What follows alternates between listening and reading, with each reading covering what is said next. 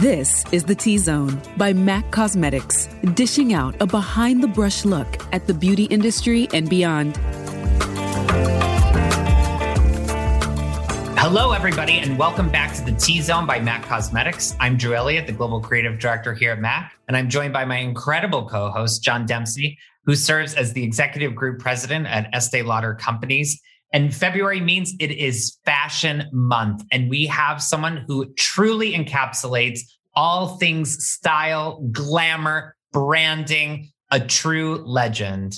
Nobody understands this better than legendary stylist and costume designer June Ambrose, who has built a career creating culture shifting moments through fashion and style. June is truly an icon, from designing costumes for Hype Williams Belly to costume designing music videos for hip hop heavyweight legends like Missy Elliott, P. Diddy, and Jay Z. June has left an indelible mark on fashion and created the blueprint for many of the trends that we see in the world today. June has also changed the industry itself through her fearlessness and her willingness to challenge the status quo. So, whether she is creating opportunities for other stylists of color, building bridges between luxury European fashion houses and hip hop artists, or pioneering the celebrity brand collaboration, she has shaped an industry and created opportunity where there was none. Our chairman emeritus at the Estee Lauder companies, Mr. Leonard Lauder, says if you can't see the future, you'll never get there. June Ambrose sees the future. We have the privilege of working directly with June as part of the Estee Lauder Company's Creative Advisory Board, which was created last year to provide creative teams with important viewpoints from exceptional creative directors and champions for inclusion and diversity. We are thrilled to be joined by June on our show today.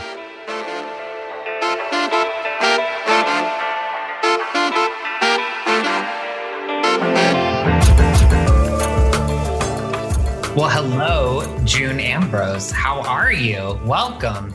Thank you. Thanks for having me. Welcome to the T Zone. Oh, is that what it's called? I love that. Yeah. I don't even want to know what that means. It's all the tea. Oh, oh, like as in sipping tea. Yeah, it's all the tea. All the tea you want to hear about oh. tea. Oh, I love tea. I'm from the British West Indies, so we do tea, lots of tea. I know you have a lot of tea. Yes, I do. and June, hi, it's John. Hi, John. So good to see you always. How amazing to see you here, chic as ever. You are so kind. You give the best compliment. Bright and beautiful, and so good seeing you. I said that in the new year, I'm gonna I'm gonna receive all the compliments I can. I'm just gonna keep them, and I'm gonna just I'm not gonna delete them. I'm gonna hold on to them. So by by the end of the year, I'm feeling myself. We're feeling you right now. So thank you for being with us. No, it's an honor.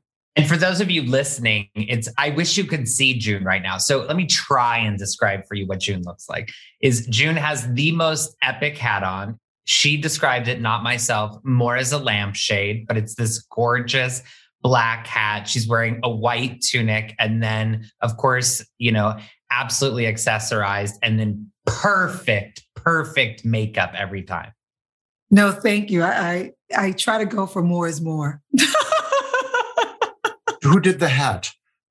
Oh, this hat was designed by a black milliner. His name is Rodney from Essentials. And he is just so creative and fun. And this particular hat was a nod to Dior's collection. And it literally released at the same time the, the museum exhibit was happening in Brooklyn. So it was perfect timing. I live for a chapeau. I love a lid. I love punctuation. I never really end a sentence with a period. It's either, you know, I leave it unbuttoned or I'm completely like punctuation. The Balenciaga Couture Show with had that hat going backwards, forwards, and sideways. So always hats off to June Ambrose. I like that. Actually, the first time I met you, June, which is my OG back in the day in the 90s, pre millennial times, was at the opening of the Fendi store. I'd seen you at all these incredible fashion shows and wondering like who is this impossibly glamorous fashionista diva with all the paparazzi around and who I didn't really know who you were. I was absolutely in awe of you. And I came up to you and you were wearing this outrageously to the top stovepipe hat.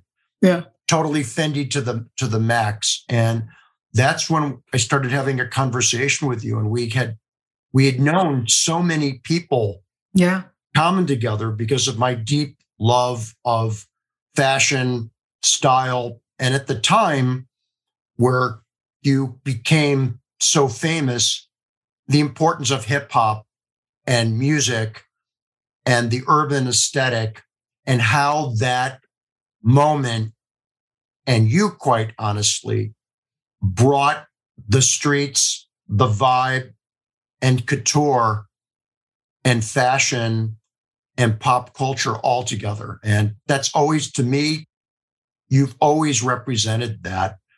And if anything, you know, that's 20 more years ago.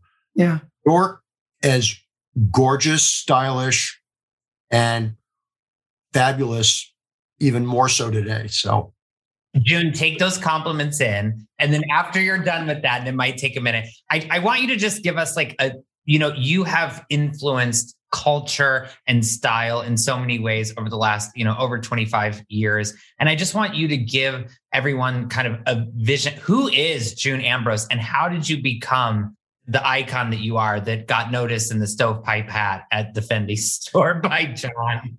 I'm so glad that John started the conversation off that way because my look was my calling card. It was the way that I was able to attract and articulate how I knew who I was and how I felt. And even as a very young girl growing up in a single parent home in the Bronx, I always felt like I was out of place. I always felt like I was, it was a temporary kind of like landing spot. And the beauty in, in, I think the best gift my mother ever gave me was she didn't, she didn't redesign me you know and as a mother now i'm always very careful not to redirect creativity. And she really allowed me to express myself. I started off in the arts. I was a theater major so i understood every aspect of character development becoming the character and how to use that as a way to be ultra confident. There was no room that I was ever afraid to walk into. And sometimes, most of the time, I was either the only woman, especially in the music business, or the only young person of color. So I started off in investment banking many years ago, and I incorporated my company, my own company, in 1994. So leaving corporate America, leaving the arts, going into finance, taking one of the biggest risks in my life. Well, not one, you know, that's one of the biggest risks. And leaving all of that behind to start an internship at a record company. It taught me so much, you know, and I think so much of what we're going to talk about today, you know, a lot of who I am will start to unravel in the conversation. But I, I've always felt like it was really important to change the narrative. I can't erase my color and my complexion. And that does come with stereotypes. Let's just be frankly honest. But what I am able to do is articulate how I feel. And I've I've honestly been the most precocious child. I have not changed. I still ask my young self permission to continue to be, you know, I'm like Peter Pan. Like I, you know, my kids look at me sometimes, they're like, what is wrong with you? I'm always giggling. I always want to have fun. I've always gone into very intense and serious situations and was able to create calmness and, and give a sense of security. And that's what I did in the music business. I came into a world, into a genre of music that was somewhat like secular music. It was like rock and roll. You know, hip hop music was not as commercial and and as crossover as you see it now. I started in the 90s and the fashion industry hadn't recognized it as a point of reference in terms of our consumers will be influenced by these people. Because of the lyrical content was one it needs a poets and the artists were coming from so many different places and the music was so provocative. And i knew that i can change the narrative. I knew my job was bigger than just playing dress up. And when i started I didn't have the luxury of just calling up a fashion house and saying, give me this. And a lot of people, you know, they call me a stylist, and I did. Styling was a, one of the big aspects of what I did, but costume designing is what got the attention of everyone. When John met me, I was wearing a custom costume design hat that, you know, that helmet that he's talking about. I designed that hat and it had this big V on it. And it, it, for me, it was like, it means vagina. It was like, it's like the biggest I just, I am just like, I, I am like, go big or go home. But I'm five foot two. So I knew whenever I stepped out, if I wanted to. You're five foot two. I always think of you as being five foot 10. But and that's how I feel in my head. I had to be noticed. I had, knew I had, I couldn't come to that party. I never, ever, ever think of you as being petite. And I am. And I always think of you as being bigger than life. I oh, I think I think tall. I actually think that night I was with Little Kim at that opening. You with Little Kim and Martha Stewart, which was the best combination. Wait, June, talk to us. So you talked about starting in music. So talk to us yeah. about, you know, the artists that you worked with, the rooms that you went into, the spaces, the labels. Tell us a bit about that because, you know, I've known you for a very long time and have been able to. I think the other piece too is I've never been at an amazing party where you weren't there. So it's like I always feel like like you are always at the center of where things are happening. But give everyone kind of like a, a vision of what were those early projects? What was the thing where you were like, that really that was my start?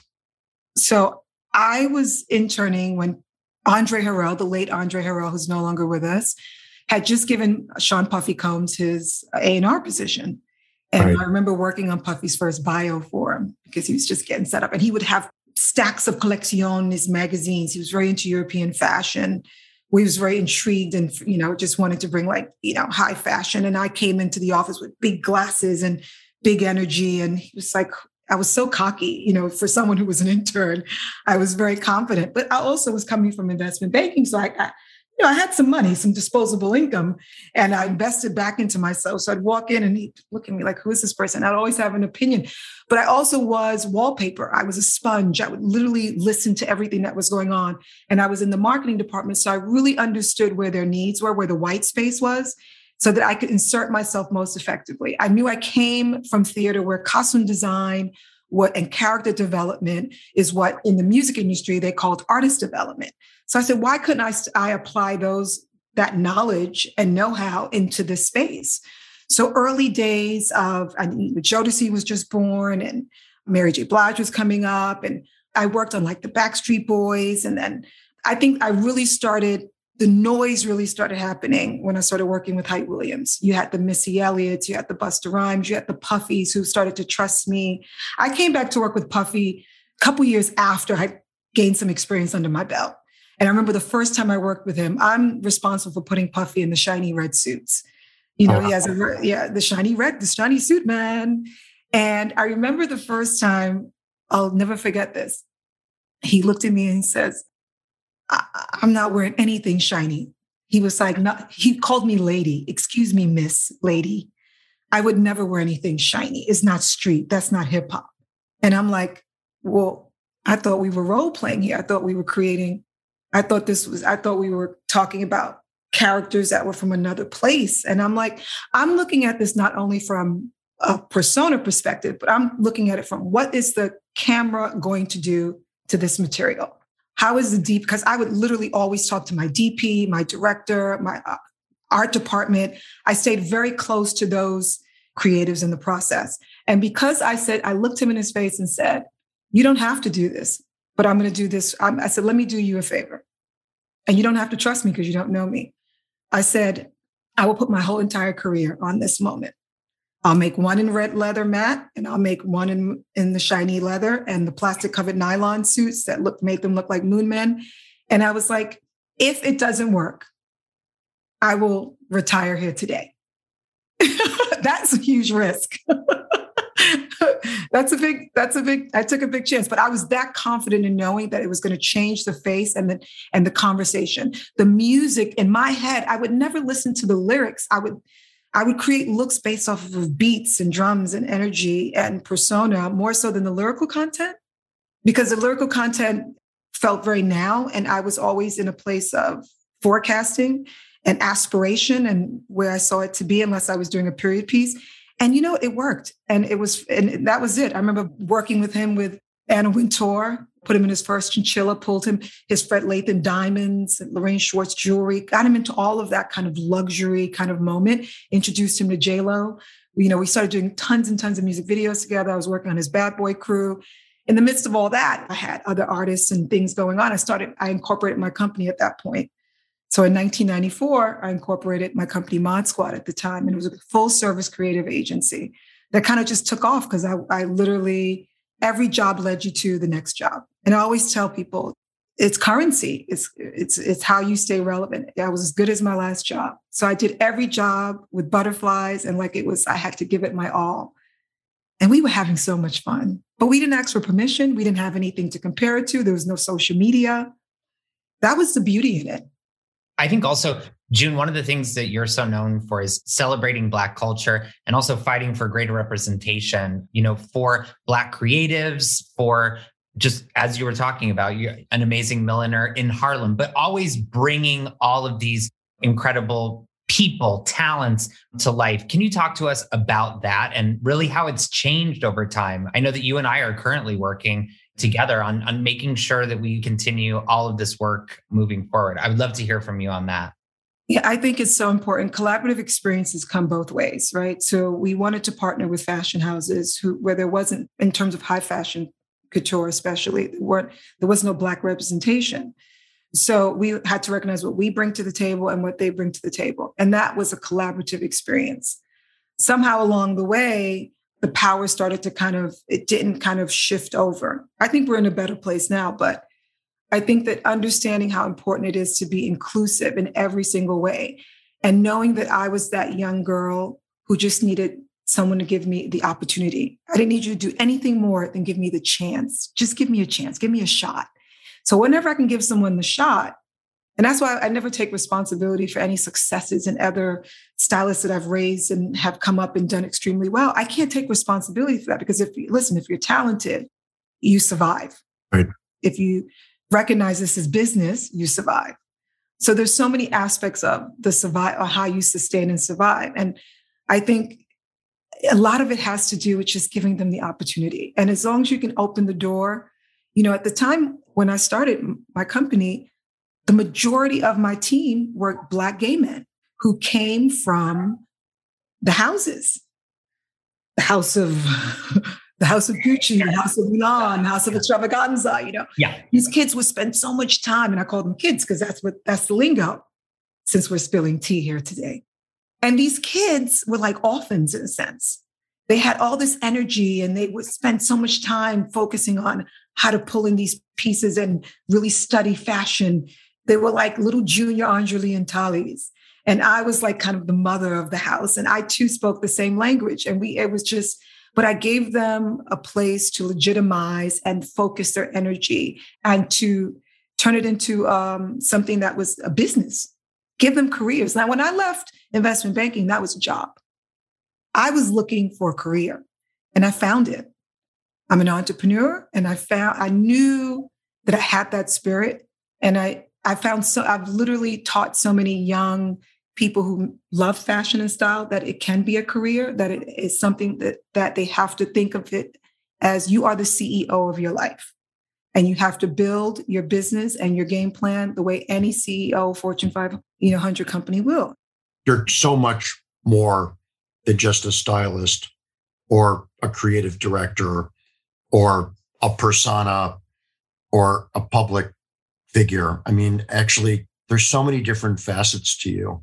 And that's what I've always admired about you is if you don't dream big, mm-hmm. you don't get big.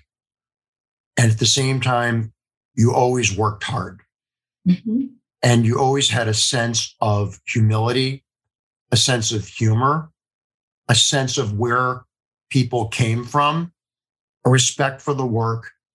I think the work that you're doing now is creative director at Puma and you know the work that you're helping us at the Estee Lauder companies, particularly at Mac and working with Drew and helping us to understand inclusion and diversity and representation and understanding the culture mm-hmm. from every aspect is is so important. And even recently, you worked with the Estee Lauder brand and directing Amanda Gorman, and I just saw the the content and the evolution and transformation that a touch of June brings.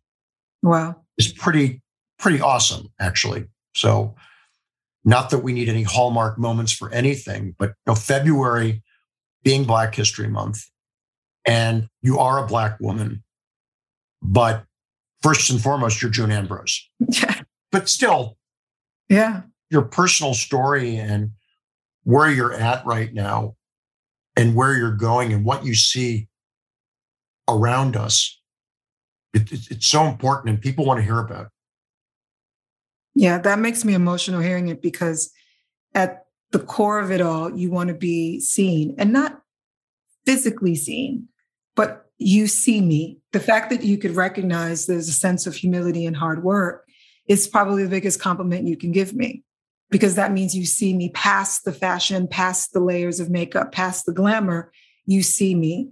And that's what we want as women, as especially as Black women, as human beings. We want to be seen. And that's probably one of the biggest compliments I could receive. So thank you. June, how do you have time to do all the things you do?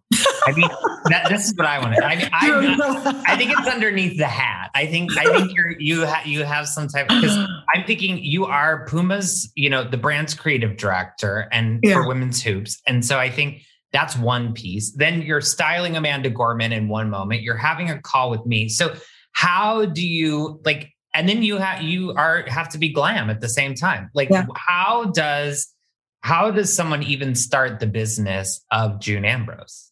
you pace yourself. I always say you keep it, you go narrow and you go deep and you're focused and you work on the things that you know are going to reap larger reward. And when I was working on the Puma collection, I'm launching a division for the brand. And the women's basketball space is a very unique, unknown space. We don't know who that consumer is. So having to use my AI, my, my authentic intelligence to create this consumer was quite the experience, but I knew that it would grow me, right? So I focused on that. I'm also working on motorsport with the brand too, as well. So wherever there's like underserved, where I could speak to women in a division of the Puma brand is where I'm tapping into. So I get to work with Ferrari, which is exciting because they don't speak to women. And I get to launch the first women's capsule collection for them. It's the first time I'm talking about it actually with you, with you all. And then, like, you know, even the work that I'm doing with you all and the work that I do with the Fresh Air Fund from the philanthropy side and sitting on boards, it's important work. Like that to me is like you carve out the things that really are important that are going to grow grow me as a brand and grow me as a human. I want my kids to be able to see that you don't spread yourself thin, but you focus on the things that you know are going to reap huge benefits in the long run. And I think that's how I get it done. I, I focus on it, I get it done, I move on to the next. And I, I compartmentalize. You mentioned your kids, June Ambrose, the mom. I said this to you when I saw you a few weeks ago. The evolution of your daughter, specifically, and watching her morph from maybe rebelling against glamorous mom to a full out duet or duel for style and fashion and fabulousness.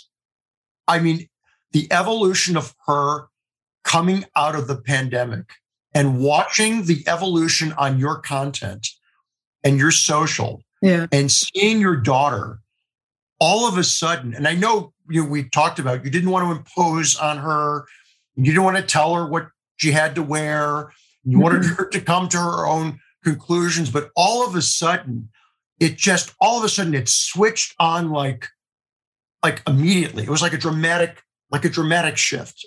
Yeah. What happened? I took a note out of my mom's page. You know, I just let her be. First of all, both of my kids graduated high school in the pandemic. They are going through such a, it's a really tough time as a teenager. You have a teenager, you know. You have to give them space to develop and evolve. And I know that because I had space, probably not by choice. My mo- I was a latchkey kid. My mom worked, you know, most of the time. So we were left to really kind of do a lot for ourselves. So like we're raising like these city kids, but we know we have to keep them grounded and we know we have to give them room to kind of express themselves, but also give them great information through osmosis. It's summer. I got to tell you though, summer is probably, she got me through the pandemic. I love spending time with her. She loves spending time with me, which is so taboo, right? a 50 year old and a 17 year old, what do you guys have in common? You know, we, but we get on, you know, she makes me a better person. I make her a better person. I allow her to work through her as she's, you know, growing into a woman. It was painful to watch her in the beginning kind of rebuke fashion, but I, am not going to lie and cookie code it. It was tough. She only, only wanted to wear sweatpants. And I was like, you know, people are going to see you. We're out in the streets. I'm like, don't you care how you look? And I just had to let her be. And then, like you said, through osmosis, she kind of just found herself. One of the things that you you said to me and it really struck me is is creating your own generational wealth. So creating the foundation and not even about money. It's how do you create the legacy and you know the position and the advancement. And so I think just as you're talking about your daughter and your kids, it's how do you kind of like instill that concept? And I loved when you said it really kind of like opened my eyes. It goes from having a career to having a legacy and a generation. That made me think so differently. Yeah. Financial literacy is something we practice at home. Dinner time, we're talking about stocks. You know, we're talking about saving. We're talking about what's a true investment young people love fashion, they love sneakers, they love all these things. We talk about long term, seeing yourself 10 and 15 and 20 years from now. And then also for me, it's like, what do we want to leave behind? We're not here forever. So I recognize that with technology, we can live on forever. Like we could be infinite depending on what we literally leave behind. So I'm always thinking about how do I want to be? I know it sounds morbid, but how do I want to be remembered? what do I want to inspire my kids to know. Even now, like my kids have point of references. They go back and look at my body of work and they share it with their friends and it's still relevant. It's something, you know, I'm an author, like these kind of things. i am almost like you kind of memorialize yourself in the living in a sense, which is this is something kind of beautiful about that. But I think that the fact that they understand, especially now the workforce is so different. And when most of our kids graduate, a lot of them go to college, they graduate, they can't find jobs. So teaching them of other ways to earn money, other ways of surviving, being ambitious, and then also like knowing what to put away that you can, if everything else fails, that you have something that you can either make money while you sleep or you know find a way that you will never have to live on the streets. That to me is like one of the single most important things. That's our next book too. How not to live on the streets. yeah, exactly. Can you talk to me for a minute? Like, I love this idea, but I, when you think back in your career and all the amazing things you've done, what are those key moments where you were like, oh, this is going to live forever, whether it's a picture or whether it's a moment or whether it's like that thing where you were like, oh, this artist, what are those moments for you that you're like, that is a June signature? Ooh, uh, are you speaking of things that I may have done anywhere? Anyway, so puffy in a red suit. People you styled, a look that you brought forward, or an artist that you were part of that magical moment of their. I, I you know, God, you know, I think who knew that it would be the Missy Elliott blow up suit that people called the garbage bag for so many years. You know, it's like a costume now in like costume shops for Halloween. I'm always looking to create those moments. You look at what I did with my work on the run with Jay Z and Beyonce, the Tiffany campaign, all those kind of, all like every decade, I'm looking to create these kind of like moments that we will kind of look back and say, this was iconic. Uh, we can we can only celebrate the, the, the late 90s for so long, right? So I know that there's an expiration on she was that girl who did this. I got to find some other stuff to talk about when we hit 2020, you know, 2050, you know? I'm sorry though, June. Take me into the dressing room when you bring Missy Elliott, basically an inflatable trash bag, and say, This is A, going to make you famous and a style icon, and B, you're going to wear it. Like, what does Missy no, Elliott say to you there? Seriously, when you looked at the suit, it looked like nothing. It really did look like a vinyl trash bag until we inflated it. And it's even, even when we inflated it, it was like just, you know, an outline of like a gingerbread man, like, you know, burnt gingerbread man.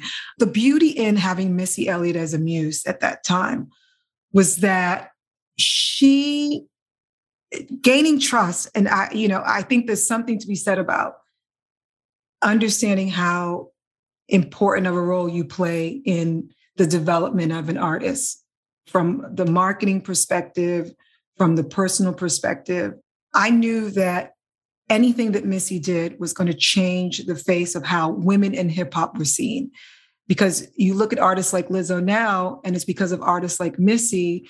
You know, Missy came at a time when hip hop, women in hip hop were being objectified, over sexual, you know, se- sexualized images was all that was received. That was what we, it was like a brothel. And it's kind of come full circle. It's kind of what it looks like now. Yeah, but only from the ladies' perspective. Right. well, uh, we have some shirtless guys running hip hop guys running around. But yeah, I mean, the women have totally taken reign and licensed to owning this is my body. I control this narrative, non apologetic. But at the time, Missy was like, this is who I am. My lyrical content is very provocative. My body movement is very overt. She could be that sporty girl. You know, when you look at Aaliyah, Aaliyah was like this tomboy, sexy tomboy. So there was all these kind of different like translations and narrative of like what sexy was, what sporty was. Look at how hip hop's been redefined. During this time period, Missy actually was a Mac Viva Glam girl. Yes. I got to know her very well. And I remember that she would spend her own money on creating those MTV videos. Mm-hmm. And she would put a production value in every single thing that she would do because mm-hmm. no one else would do it. No record label would pull up and support it. And she, her point was that she was going to create her image and her voice, and she was going to say it the way she wanted to say it. And she was going to sign the check to make sure that it got seen. I'm so glad you said that. But she also had the luxury of being a writer yes. and a producer. So she had that disposable income, right? Right. That's really the magic in it. Like we just shot a couple years ago before the pandemic, six music videos back to back, six days, four music videos.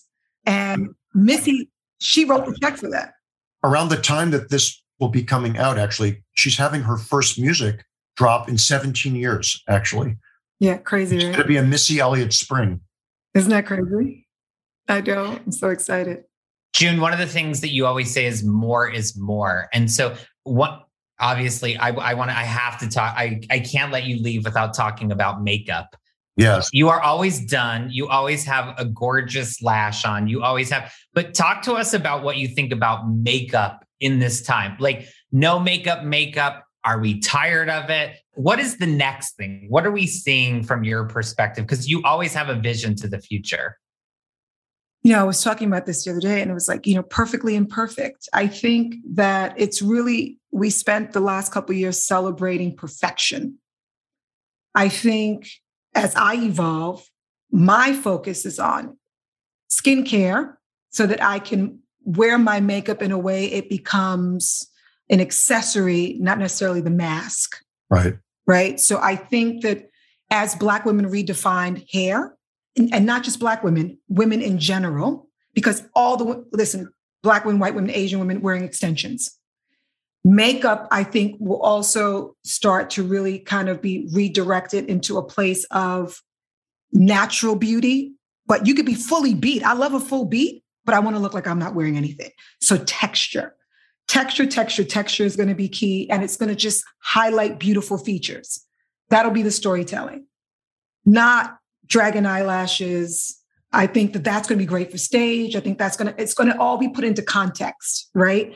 Because it's like when women started wearing colorful wigs and all that kind of stuff, that was because there was this whole kind of conversation about storytelling and they were being rebellious. But I think that we really are going to come full circle. And I'm taking these notes also from my young girl. Someone said this the other day, I nearly cringed, middle aged woman, because I don't even know what that means anymore because I feel like I'm in my 20s, darling. Um, but and, and, just, and, just, like that, yes. and just like that, yeah, exactly. and just like that, right. But I think that, you know, even the young girls also want to find a place where they don't have to try to compete or keep up, but just find their own beautiful identity. So I think it's about finding your own personal identity within makeup. And I think it's going to be a beautiful thing to see evolve everything will be in context. If I'm going here, like I need makeup to work out, what does that look like? I need makeup to drop the kids up. What it's all going to be in context so that you're not wearing a full glam face to drop the kids off. Now, when I want to be glamorous and drop the kids off back in, you know, when I was doing that was my role, I would put on a bright red, ruby red MAC lip. And I lived in this lip religiously. Why? Because it was the best glamouflage. It literally brought all the focus to my mouth and my tired eyes didn't matter. Glamouflage. So it's like balancing the bold. Yeah. I love glamouflage. Glamouflage. I think makeup, beauty will be redefined as glamouflaging. You heard it here first, folks. Glamouflage. We should trademark that. We have to trademark that quickly, yes. John, because glamouflage. When you were growing up, who were your beauty icons? You know, interesting enough, my mother never wore makeup, but my grandmother, my step grandmother, did. Diana Ross, I was obsessed with. Again, just cute. There was something very doughy and dreamy about her. You know, the Dorothy Dandridge. I mean, I even loved like Jackie Onassis. I just, it was like even, you know, I was even inspired by like white women. Audrey Hepburn, a heavy eyeliner, Twiggy. You know, I was inspired by all of that. So, lifestyle for you and style and what's behind it matters a lot too. So that that's always been the not, not that like Fergie, but the glamorous life. But you always put things in the context of lifestyle. Even when you talked about beauty today and going to the gym or going to drop your kids off at school or glamouflage or so that lifestyle, you you always have a destination in mind, it seems. Yeah. Well, that's life is a destination, right? We're always trying to get somewhere. We're always on the move. And June, who are the young stars that you're like, you know, I'm obsessed with the Euphoria cast. I'm obsessed, you know, it's like, who are the young people that you're like, ooh, that's my girl, that's my guy? I love girls like the Yaras and the, you know, and then the Gossip Girl crew, you know, the new Gus. I mean, just like all these kind of different faces, the androgynous. There's so many, and even like with the TikTok phenomenon, because of TikTok is why I say what I'm saying. Because you think about, look how real people have now become part of the conversation. You can't differentiate the stars in quotes. You know, you can't say that this, we had so many stars that were born over the pandemic. When that platform started, I remember my kids telling me, I can't, I'm too, I couldn't get on it. I was in, you know, it was a young platform. Now you have 90 year olds using it. So it goes to show you that the idea of ageless age defying approach to life. They're numbers at this point.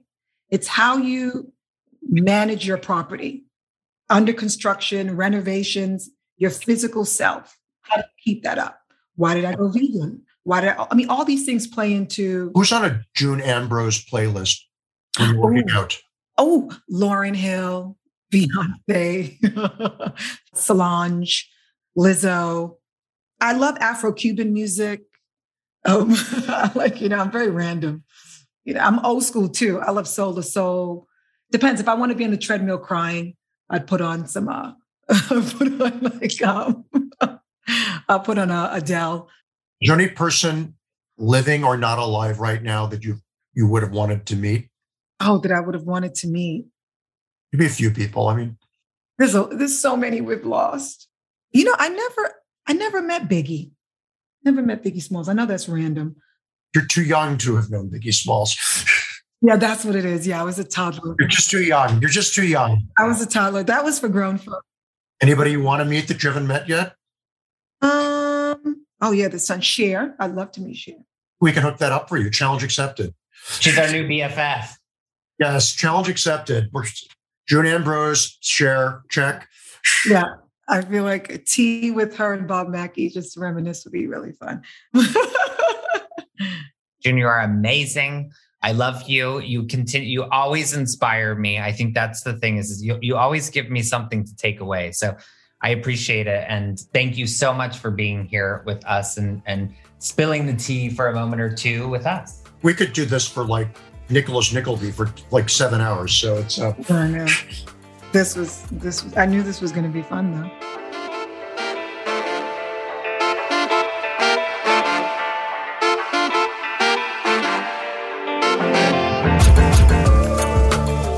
We want to thank you, June, for being with us on today's show and sharing your, I mean, your incredible journey, your perspective, and also where you're seeing diversity and beauty and fashion and even a little bit of glamouflage. So thanks so much. And thank you everyone for listening. If you haven't already, please make sure that you subscribe so that you don't miss an episode. I'm John Dempsey. And I'm Drew Elliott. And this has been the T Zone brought to you by MAC Cosmetics.